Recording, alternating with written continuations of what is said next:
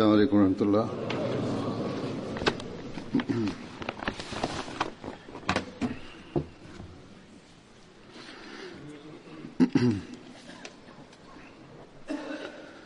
أشهد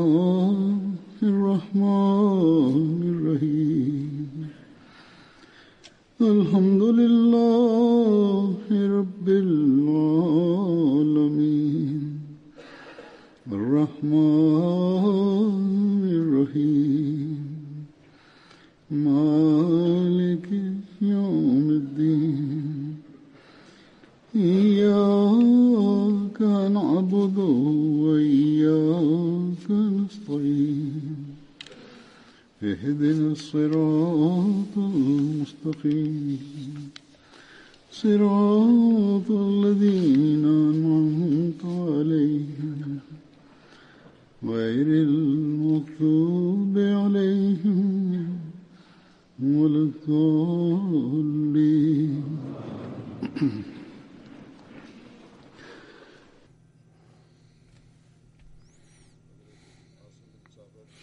ومن صحابة الرسول صلى الله عليه وسلم عاصم بن ثابت رضي الله عنه. كان والده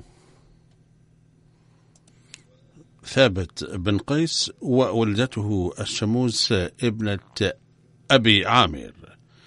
أخى النبي صلى الله عليه وسلم بينه وبين عبد الله بن جحش رضي الله عنه.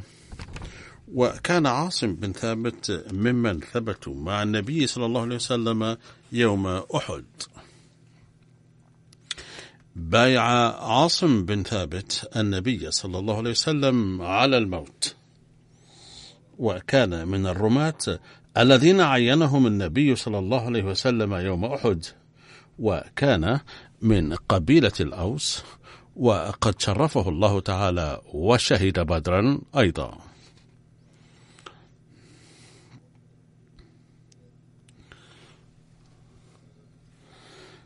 قال رسول الله صلى الله عليه وسلم يوم بدر كيف تقاتلون القوم إذا لقيتموهم؟ فقام عاصم بن ثابت فقال يا رسول الله إذا كان القوم منا حيث ينالهم النبل كانت المراة بالنبل فإذا اقتربوا حتى يلان حتى ينالنا وإياهم الحجارة. كانت المراضخة بالحجارة فأخذ ثلاثة أحجارا في يده وحجرين في حزمته. فإذا اقتربوا حتى ينالنا وإياهم الرماح كانت المداعسة بالرماح. فإذا انقضت الرماح كانت الجلاد بالسيوف. فقال رسول الله صلى الله عليه وسلم بهذا أنزلت الحرب من قاتله فليقاتل قتال عاصم.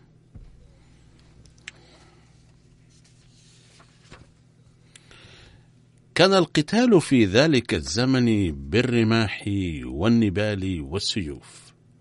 بل كانت الأحجار أيضا تستخدم في القتال. ولم يكن كقتال اليوم الذي يقصف فيه المواطنون الأبرياء ويقتل الأطفال. كتب شخص غير مسلم كتابا ذكر فيه حروب النبي صلى الله عليه وسلم فقال إنكم تتهمون محمدا صلى الله عليه وسلم بأنه قام بحروب ولم يقتل في حروبه إلا بضع مئات أو بضعة آلاف من الناس. ولكنكم وعلى الرغم من أنكم تحسبون أنفسكم متحضرين ومواسي البشرية قد قتلتم أكثر من سبعين مليون شخص في حرب واحدة. وهنا هو يشير إلى الحرب العالمية الثانية. ويضيف ويقول وكان معظمهم مدنيين. ولكن للأسف يستمدهم اليوم المسلمون ويقتل بعضهم البعض بلا تمييز. ولا بد من أن يحاربوا حين يهاجمهم العدو ويقترب منهم كما ورد في الحديث أن يحاربوهم بأساليب مختلفة. فإنهم يتبادرون الهجوم ويقتلون الأبرياء. وجاء في رواية أن علي بن أبي طالب بسيفه يوم أحد قد انحنى فقال لفاطمة, لفاطمة هاكي السيف حميدا فإنها قد شفتني. فقال رسول الله صلى الله عليه وسلم لئن كنت أجدت الضرب بسيف أجدت الضرب بسيفك لقد أجاده سهل بن حنيف وأبو دجانة وعاصم بن ثابت والحارث بن الصمة. وفي رواية أمن رسول الله صلى الله عليه وسلم من الأسرى يوم بدر, بدر أبا عزة عمرو بن عبد الله وكان شاعرا. فأعتقه رسول الله صلى الله عليه وسلم وقال لي خمس بنات ليس لهن شيء فتصدق بي عليهن يا محمد. ففعل رسول الله صلى الله عليه وسلم وقال أبو عزة أعطيك موثقا. لا أقاتلك ولا أكثر عليك أبدا. فأرسله رسول الله صلى الله عليه وسلم. فلما خرجت قريش إلى أحد جاءه صفوان بن أمية فقال اخرج معنا. فقال إني قد أعطيت محمدا موثقا ألا أقاتله ولا أكثر عليه أبدا. وقد من علي عليه ولم يمن على غيره. فضمن صفوان أن يجعل بناته مع بناته إن قتل وإن عاش أعطاه مالا كثيرا لا يأكله عياله. فخرج أبو عزة يدعو العرب ويحشرها. أي لم يخرج للقتال هو فقط بل حرض القبائل أيضا للقتال ضد المسلمين. ثم خرج مع قريش يوم أحد فأسر ولم يوصل غيره من قريش من قريش. فقال يا محمد إنما خرجت مكرها ولي بنات فمن علي. فقال رسول الله صلى الله عليه وسلم أينما أعطيتني من العهد والميثاق لا والله. لا تمسح عارضيك بمكة. تقول سخرت بمحمد مرتين. وفي رواية أخرى أن النبي صلى الله عليه وسلم قال إن المؤمن لا يلدغ من جحر مرتين. يا عاصم بن ثابت قد قدمه فاضرب عنقه فقدمه عاصم فضرب عنقه.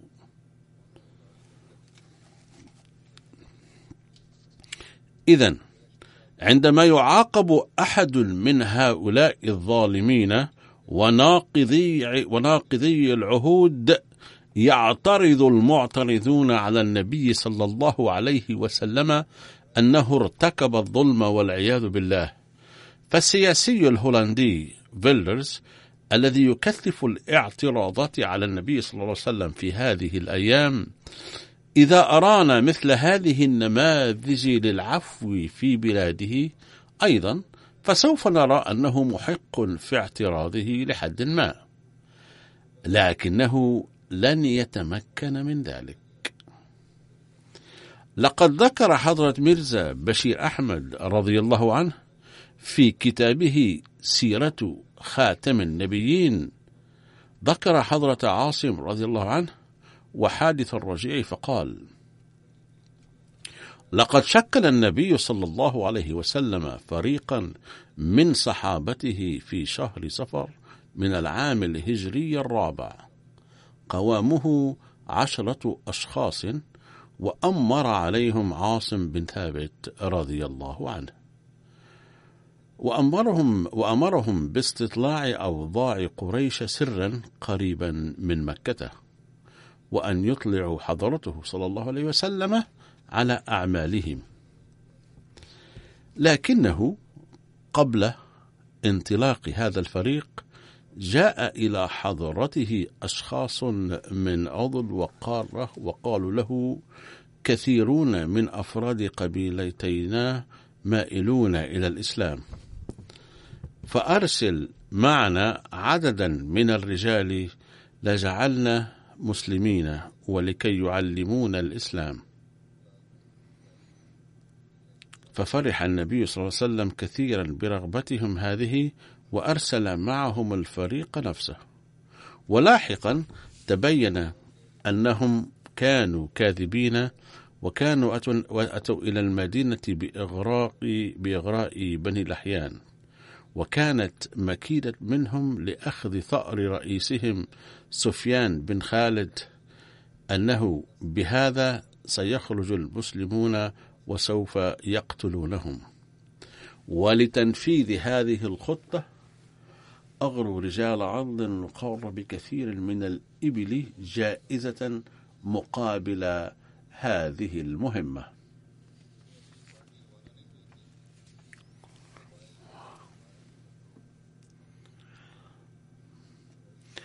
فحين وصلوا بين عسفان ومكة ذكر أولئك الغدارون لبني الأحيان سرا أن المسلمين قادمون معنا فتعالوا لقتلهم فخرج منهم مئة شاب فيهم مئة رام. لإصابة المسلمين فأدركوهم في موضع الرجيع. كيف لعشرة أشخاص أن يقاوموا مئة جندي؟ إلا أن المسلمين لم يتعلموا الإستسلام. لذا لجأوا فورا إلى جبل وتجهزوا للقتال. والكفار الذين لا يجدون أي عيب في الخداع قالوا انزلوا وأعطونا بأيديكم ولكم العهد والميثاق أن لا نقتل منكم أحدا.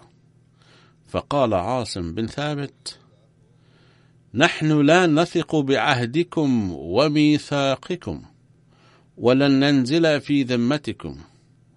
ثم رفع رأسه إلى السماء فقال اللهم أنت ترى ما أصابنا فأخبر عنا نبيك. باختصار قاتل عاصم وأصحابه فاستشهدوا. يتابع حضرته ويقول في سياق حادث الرجيع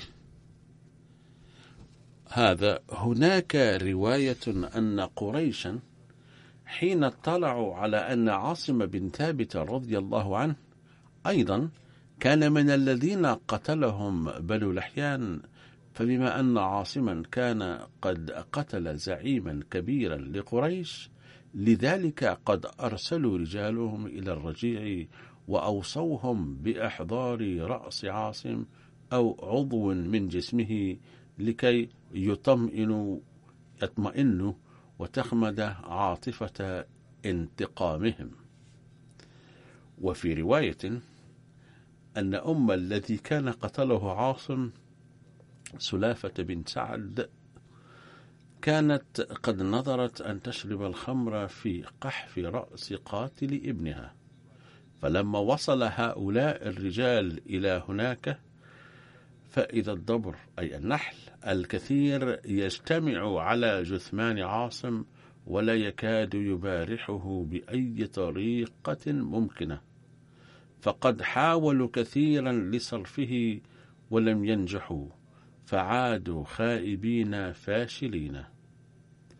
ثم بعث الله عليه سيلا فاحتمله فذهب به فلم يصلوا إليه.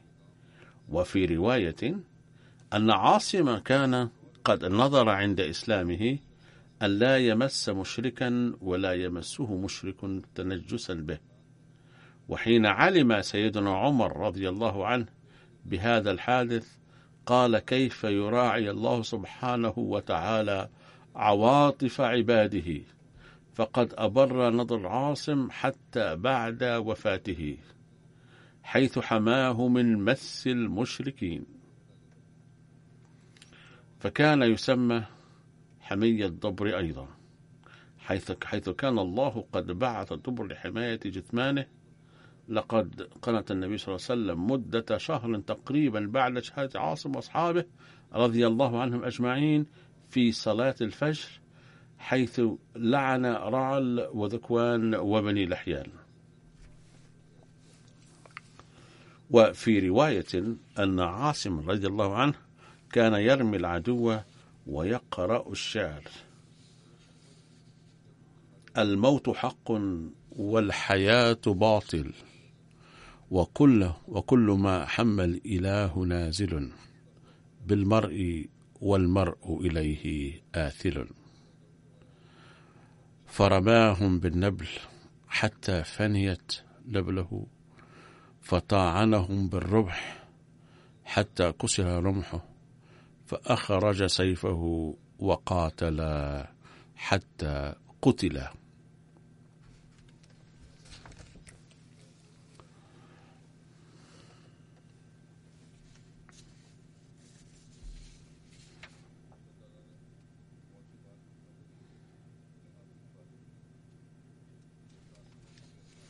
الصحابي الثاني الذي أذكره اليوم هو سيدنا سهل بن حنيف الأنصاري وكانت هند ابنة رافع والدته وكان له أخوان من أمه هما عبد الله ونعمان وأبناؤه أسد وعثمان وسعد. أولا سيدنا سهل أقاموا في المدينة وبغداد.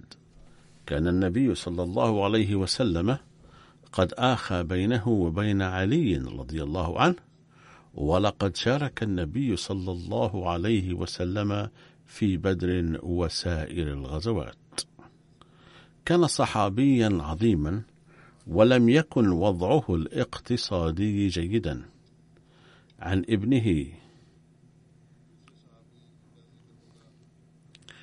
أنه سمع الظهري يقول أن النبي صلى الله عليه وسلم لم يعطي من أموال بني نظير أيا من الأنصار سوى حضرة سهل بن حنيف وحضرة أبي دجان رضي الله عنهما لأنهما كانا فقيرين. قال ابن إسحاق أقام علي بن أبي طالب بمكة ثلاث ليال وأيامها. حتى أدى عن رسول الله صلى الله عليه وسلم الودائع التي كانت عنده. ثم لحق برسول الله صلى الله عليه وسلم فنزل معه على كلثوم بن الهدم فكان علي بن أبي طالب إنما كانت إقامته بقباء ليلة بقباء ليلة أو ليلتين.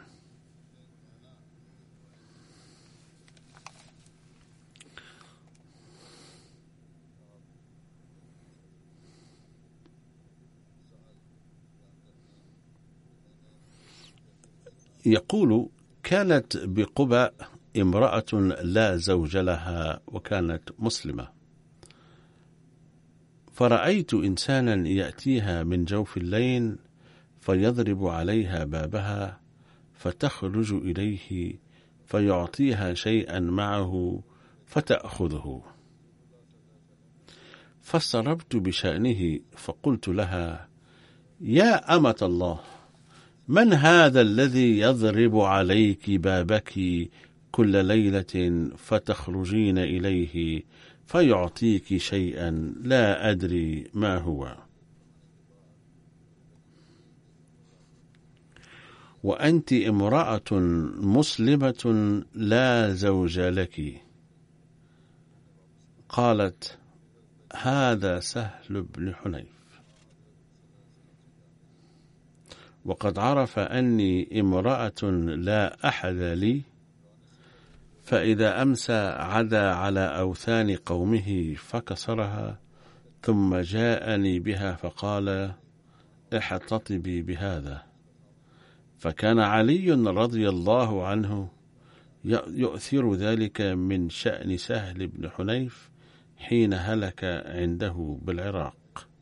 وهكذا كان يسعى لمحو الشرك من قومه.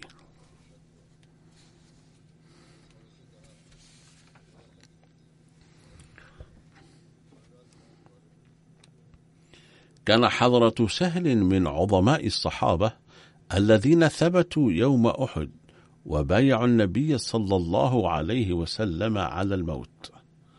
فقد ثبت أمام النبي صلى الله عليه وسلم كالجنة وحين تشتت المسلمون إثر الهجوم الشديد من العدو أطلق النبال من النبي صلى الله عليه وسلم فقال النبي صلى الله عليه وسلم نبل سهلا فإنه سهل.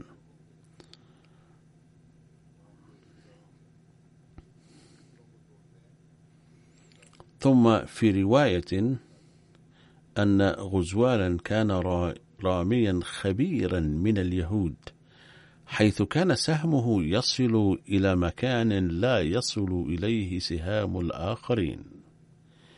في أيام حصار بني نضير كانت خيمة قد أعدت للنبي صلى الله عليه وسلم فرمى غزول سهما ووصل إلى تلك الخيمة. فأمر النبي صلى الله عليه وسلم بتغيير مكان الخيمة ففعلوا ذلك. ثم خرج علي رضي الله عنه يترصد بغزول وكان يخرج مع جماعة لقتل سيد مسلم. فقتله علي رضي الله عنه وقدم رأسه للنبي صلى الله عليه وسلم.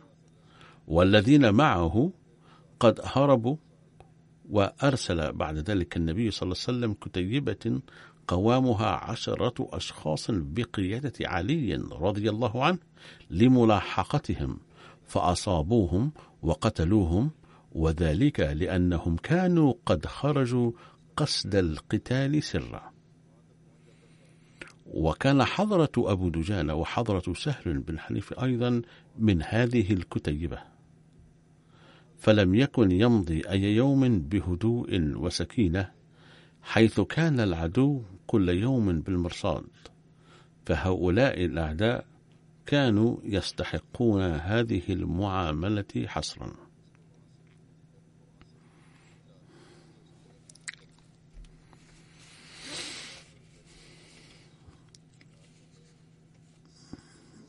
بعد فتح خيبر توجه النبي صلى الله عليه وسلم إلى وادي القرى فلما نزل جيش النبي صلى الله عليه وسلم بوادي القرى كان اليهود مستعدين سلفا للقتال.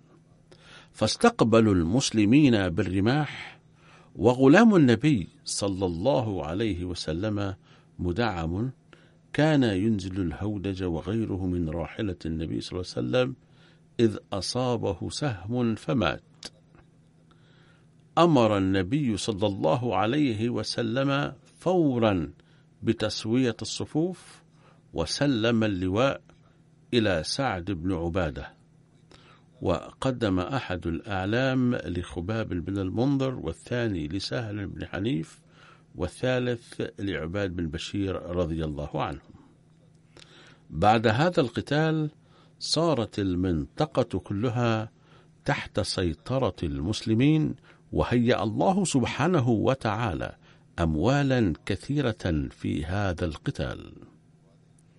أقام النبي صلى الله عليه وسلم هناك أربعة أيام ووزع الغنائم على الصحابة وترك الأرض والبساتين لليهود. والملاحظة أنه صلى الله عليه وسلم ترك الأرض والبساتين لليهود حتى بعد الانتصار عليهم. وهذا أيضا أسمى مثال للإحسان إلى العدو حيث بقي اليهود مالكي الأرض والبساتين. إنما جعل عليهم عاملا من عنده لأخذ الضرائب.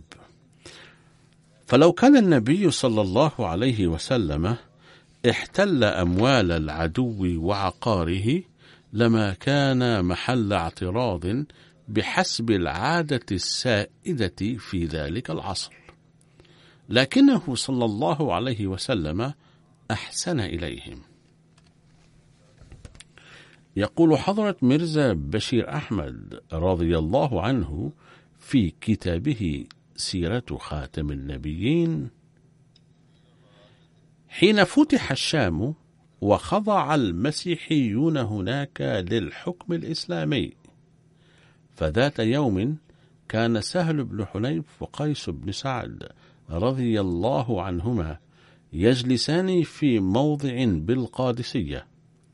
فمرت بهما جنازة مسيحي فقاما إكراما لها. فتعجب من ذلك شخص لم يحظى بصحبة الرسول صلى الله عليه وسلم ولم يكن يعرف الأخلاق الإسلامية.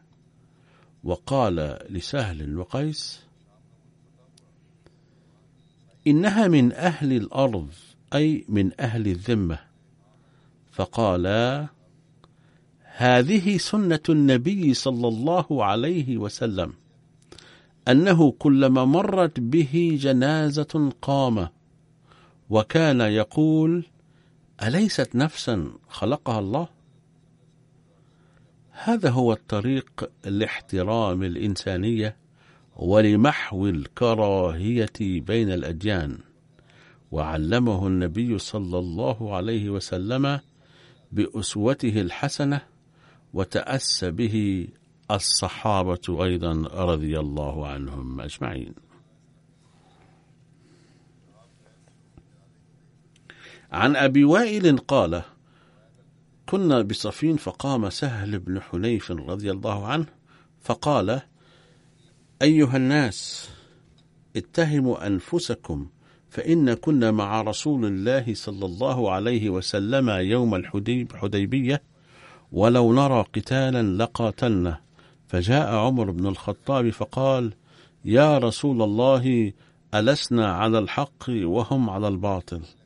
فقال بلى. فقال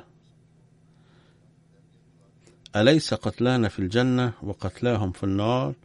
قال بلى. قال فعلام نعطي الدنية في ديننا أن نرجع ولم يحكم الله بيننا وبينهم. فقال صلى الله عليه وسلم يا ابن الخطاب إني رسول الله ولن يضيعني الله أبدا. فانطلق عمر إلى أبي بكر رضي الله عنه فقال له مثل ما قال النبي صلى الله عليه وسلم. فقال إنه رسول الله ولن يضيعه الله أبدا. ثم ورد في صحيح البخاري نفسه فنزلت سورة الفتح فقرأها رسول الله صلى الله عليه وسلم على عمر إلى آخرها. فقال عمر يا رسول الله أو فتح هو؟ قال صلى الله عليه وسلم نعم.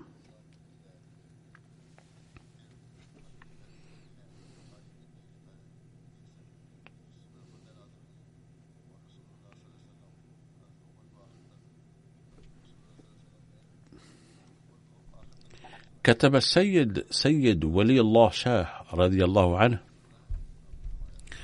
في شرح هذا الحديث صفين موضع بين العراق والشام حيث وقعت الحرب بين علي رضي الله عنه ومعاوية رضي الله عنه. وحين شعر جيش معاوية أنهم خاسرون رفعوا المصاحف وقالوا القرآن الكريم يحكم بيننا فتوقفت الحرب وأعلن حضرة علي رضي الله علي عنه الهدنة فاعترض البعض على ذلك. وكان سهل بن حنيف رضي الله عنه في جيش علي رضي الله عنه فقال لهم سهل اتهموا أنفسكم أي لا تحسبوا رأيكم صائبا لأن عمر رضي الله عنه من قبل قد أخطأ في رأيه يوم الحديبية ولكن الأحداث فيما بعد أثبتت أن الله تعالى بارك في استقامة النبي صلى الله عليه وسلم وإيفاء عهده وحفظه من الخطر. فالأمر الذي كان يحسبه الناس ضعفا وذلة جعله الله سببا للقوة والعزة. وحافظ النبي صلى الله عليه وسلم على كل صغيرة وكبيرة في المعاهدة. وأما هنا في صفين فكان خداع ولم تظهر النتائج مثل الحديبية ولكن يجب على المؤمن أن يحسن الظن دوما وإذا دعي إلى عقد معاهدة الصلح بسم الله تعالى فعليه أن يعقدها مراعيا كل الأمور. وهذه هي مزية المؤمن. ولكن يجب أن لا ينخدع مرة ثانية. وفي الحديبية كان الله تعالى قد أخبر الرسول صلى الله عليه وسلم. فقال سهل رضي الله عنه ما دمنا ندعى إلى الصلح والهدنة فلا بد أن نستجيب واضعين أمامنا حادث صلح الحديبية. عن سهل بن حنيف رضي الله عنه قال أن رسول الله صلى الله عليه وسلم قال له أنت رسولي إلى أهل مكة. قال إني رسول الله صلى الله عليه وسلم أرسلني. يقرأ السلام عليكم ويأمركم بثلاث. لا تحلفوا بآبائكم أي الحلف بالآباء ممنوع وإثم. وإذا تخليتم فلا تستقبلوا القبلة ولا تستدبروها أي يجب عند قضاء الحاجة التوجه شمالا أو جنوبا. ولا ولا تستنجوا بعظم ولا ببعرة وفيه حكمة عظيمة لأن فيهما بكتيريا كثيرة تؤدي إلى عدوى. تستخدم اليوم المحارم أو الماء ولكن في تلك الأيام كانت الأحجار أو العظام تستخدم في البراري. ومنع النبي صلى الله عليه وسلم من استخدام العظم من أجل ذلك. وكما ذكرت في ذكر علي أنه قال يوم أحد عن سيفه لقد أحسنت به الضرب اليوم. فقال رسول الله صلى الله عليه وسلم إن كنت أحسنت به القتال فقد أحسنه عاصم بن ثابت وسهل بن حنيف. حين بويع علي رضي الله عنه كان سهل في صحبته وحين خرج علي رضي الله إلى البصرة ولى سهلا على المدينة. وشهد سهل وقعة صفين مع علي ثم استخلفه علي رضي الله عنه على بلاد فارس فأخرجه أهلها فاستعمل علي رضي الله عنه زياد بن أبيه فرفضوه وأدوا الخراج. لم يخرجوه لفعل سيئة بل لكل إنسان طبيعة وخصوصية فاستطاع زياد أن يضبط أهل فارس بأسلوب أحسن ورضوه وأدوا الخراج أيضا.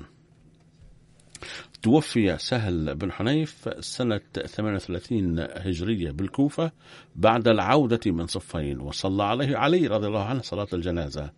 عن حنش بن المعتمر قال لما توفي سهل بن حنيف أتى به علي في الرحبة فكبر عليه ست تكبيرات. فكان بعض القوم أنكر ذلك فقال إنه بدري فلما انتهى إلى الجبانة لحقنا قرضته بن كعب في نفر من أصحابه فقال لعلي رضي الله عنه يا أمير المؤمنين لم نشهد الصلاة عليه فسمح لهم علي بالصلاة عليه فصلوا عليه وكان إمامهم قرضه.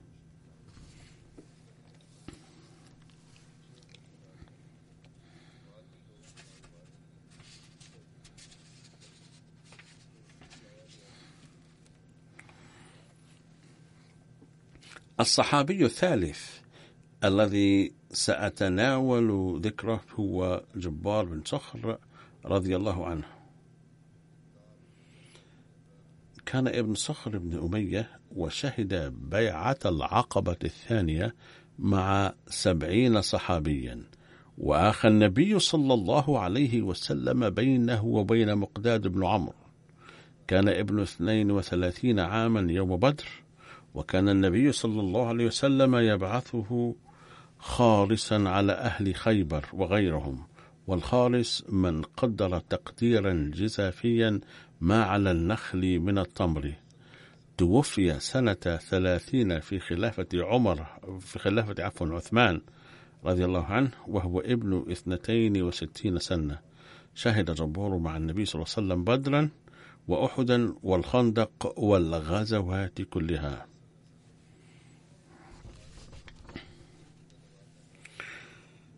عن جبار بن صخر الأنصاري. أحد بني سلمة قال قال رسول الله صلى الله عليه وسلم وهو بطريق مكة من يسبقنا إلى الأثاية قال أبو أويس هو حيث نفرنا رسول الله صلى الله عليه وسلم فيمدر حوضها ويفرط فيه فيملأه حتى نأتيه. قال الراوي قال جبار فقمت فقلت أنا. فقال صلى الله عليه وسلم اذهب. فذهبت فأتيت الأثاية فمضرت حوضها وفرطت فيه وملأته ثم غلبتني عيناي فنمت فلما انتبهت إلا برجل تنازعه راحلته إلى الماء ويكفها عنه فقال يا صاحب الحوض فإذا رسول الله صلى الله عليه وسلم فقلت نعم. قال فأورد راحلته ثم انصرف. فأناخ ثم قال اتبعني بالأداوة فتبعته بها فتوضأ وأحسن وضوءه وتوضأت معه ثم قام يصلي. بعد الوصول بعد الوصول إلى هناك أول ما فعله النبي صلى الله عليه وسلم هو المضوء والقيام لأداء النوافل. فقمت عن يساره فأخذ بيدي فحولني عن يمينه. أي رأى جبار أنه يجب أن أصلي النوافل مع النبي صلى الله عليه وسلم جماعة. فقال عن يساره فقام عن يساره فحوله النبي صلى الله عليه وسلم عن يمينه لأنه لو كانت الصلاة جماعة وكان شخصان فيجب أن يقوم الثاني عن يمين الإمام. قال فصلينا فلم يلبث يسيرا أن جاء الناس.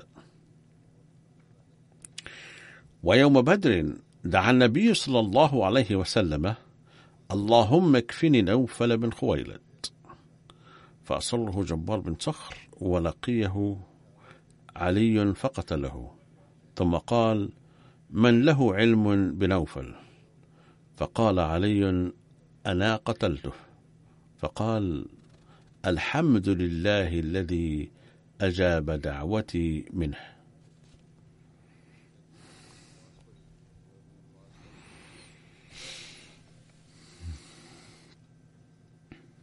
أقول كان كان نوفل عدوا لدودا فدعا النبي أن يكفيه الله فقدر الله تعالى لقتله.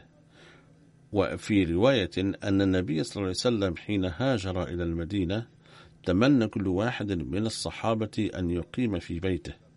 فهناك روايات كثيرة بهذا المعنى وقد ورد فيها أنه صلى الله عليه وسلم قال ما مفاده خلوا سبيل ناقتي فحيثما بركت سأقيم. فكان لا يمر بأزقة المدينة إلا قال الصحابة هلم يا رسول الله إلى العدد والعدة والمنعة.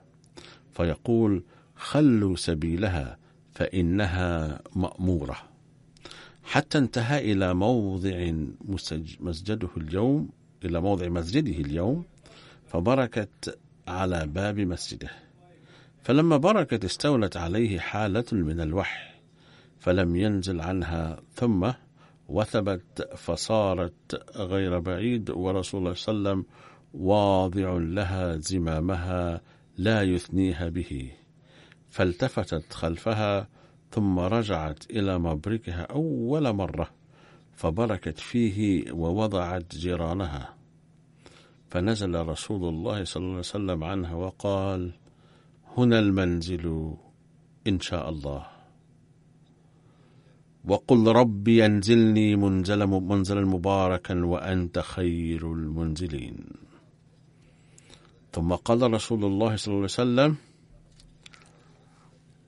أي بيوت أهلنا أقرب؟ فقال أبو أيوب أنا يا نبي الله يا نبي الله هذه داري وهذا بابي وقد حطتنا رحلك فيها.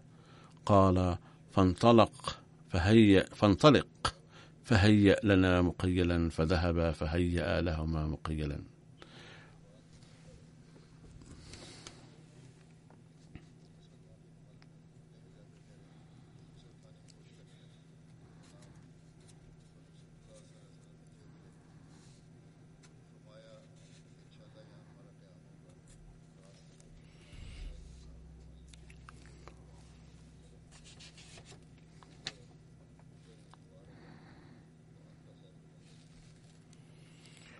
مر شاس بن قيس وكان شيخا عظيم الكفر شديد الضغن على المسلمين شديد الحسد لهم على نفر من أصحاب رسول الله صلى الله عليه وسلم. في مجلس قد جمعهم يتحدثون فيه فغاضه ما رأى من جماعتهم وألفتهم وصلاح ذات بينهم على الإسلام. بعد الذي كان بينهم من العداوة في الجاهلية فقال قد اجتمع ملأ, ملأ بني قيلة يعني الأوس والخزرج بهذه البلاد. لا والله ما لنا معهم إذا اجتمع ملؤها بها من قرار. فأمر فتى شابا من يهود كان معه قال فأعمد فاجلس إليهم ثم ذكرهم يوم بعاث وما كان فيهم وأنشدهم بعض ما كانوا تقاولوا فيه من الأشعار. وكان يوم بعاث يوم اقتتلت فيه الأوس والخزرج ففعل فتكلم القوم. فتكلم القوم عند ذلك فتنازعوا وتفاخروا حتى تواثب رجلان من الحيين على الركب. أوس بن قيدي أحد بن حارثة بن الحارث بن أوس وجبار بن صخر أحد بني سلمة. فتقاول ثم قال أحدهما لصاحبه إن شئتم والله رددنا الآن جذعه وغضب الفريقان وقال قد فعلنا وتجاور الناس.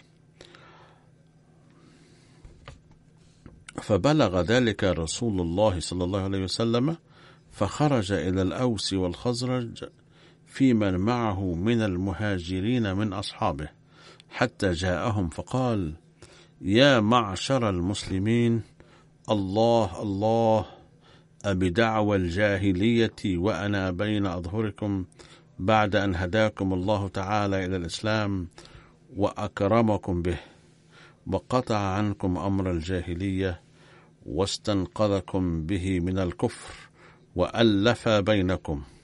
ترجعون إلى ما كنتم عليه كفارا فعرف القوم أنهم نزغة من الشيطان وكيد من عدوهم لهم.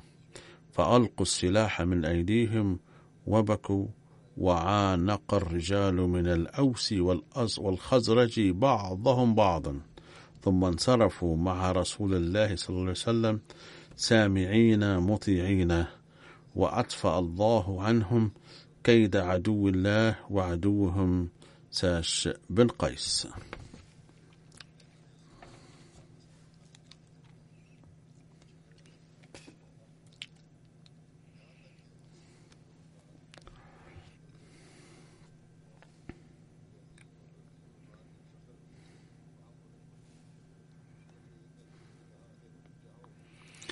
فأنزل الله تعالى في شاس بن قيس وما صنع. قل يا أهل الكتاب عفوا قل يا أهل الكتاب لم تصدون عن سبيل الله من آمن تبغونها عوجا وأنتم شهداء وما الله بغافل عما تعملون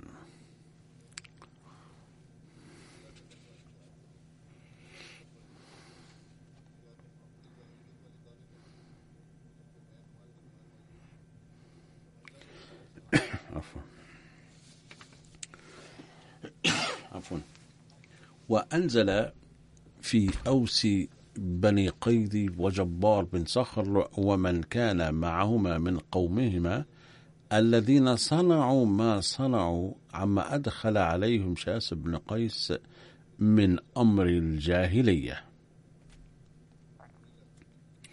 وإلى هذا تشير الآية الكريمة.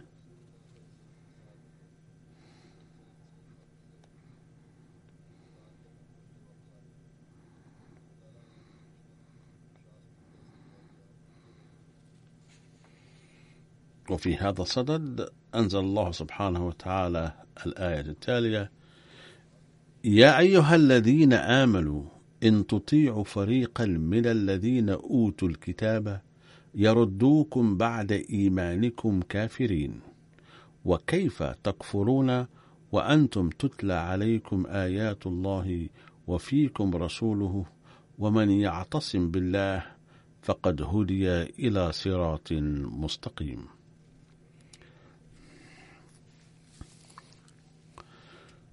باختصار لقد انخدع هؤلاء الصحابة مؤقتا بمكيدة من الشيطان ولكن لما أخبروا بحقيقة الأمر وقال لهم النبي صلى الله عليه وسلم لماذا أنتم راجعون إلى ما كنتم عليه في الجاهلية؟ أبدوا الندم فورا. وتقدموا إلى الصلح بل أبدوا الأخوة والحب المتبادل. فهذه كانت سيرتهم وسلوكهم وهذه أسوة عظيمة للذين تأخذهم الأنانية والغيرة المزعومة لأتفه الأمور في هذه الأيام.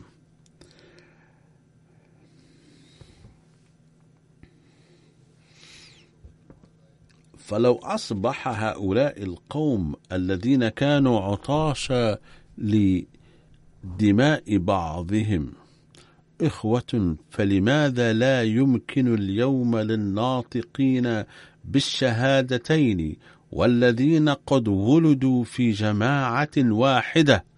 أن يتخلوا عن أنانيتهم الزائفة.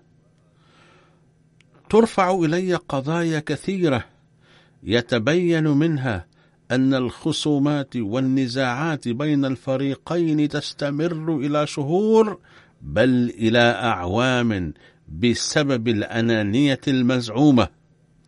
يكتب إلي بعض الشباب أن أبناء الجيل الناشئ يرغبون في إقامة علاقات متبادلة ولكنهم لا يستطيعون لا يستطيعون فعل ذلك بسبب النزاعات الجارية بين العائلات نتيجة عناد الكبار في العائلة. فعلى هؤلاء الكبار أن يعودوا إلى صوابهم. وليعلموا أن الله تعالى قد أعطانا تعليم الحب المتبادل والوحدة وجعلنا أمة واحدة. لذا علينا أن نعيش كأمة واحدة ونكف عن عن الأنانية الزائفة. ندعو الله تعالى أن يهب الجميع العقل والفتنة. وقد جاء في رواية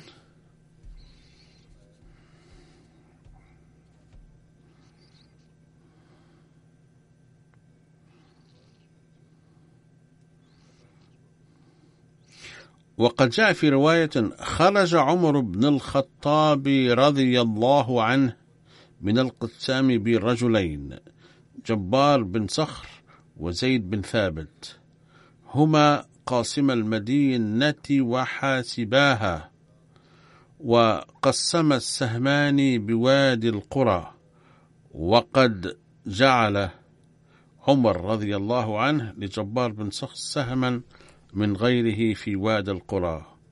هذه كانت بعض بعض الوقائع لهؤلاء الصحابة الكرام رضي الله عنهم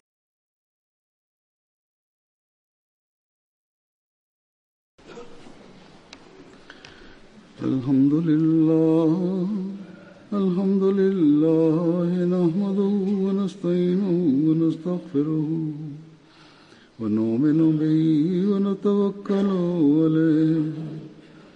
ونعوذ بالله من شرور أنفسنا ومن سيئات أعمالنا. من يهده الله فلا مضل له ومن يضلل فلا هادي له. ونشهد أن لا إله إلا الله. ونشهد أن محمدا عبده ورسوله. عباد الله رحمكم الله. إن الله يأمر بالعدل واللسان. وإيتاء ذي القربى وينهى عن الفحشاء والمنكر والبغي يعظكم لعلكم تذكرون اذكروا الله يذكركم وادعوه يستجب لكم ولذكر الله أكبر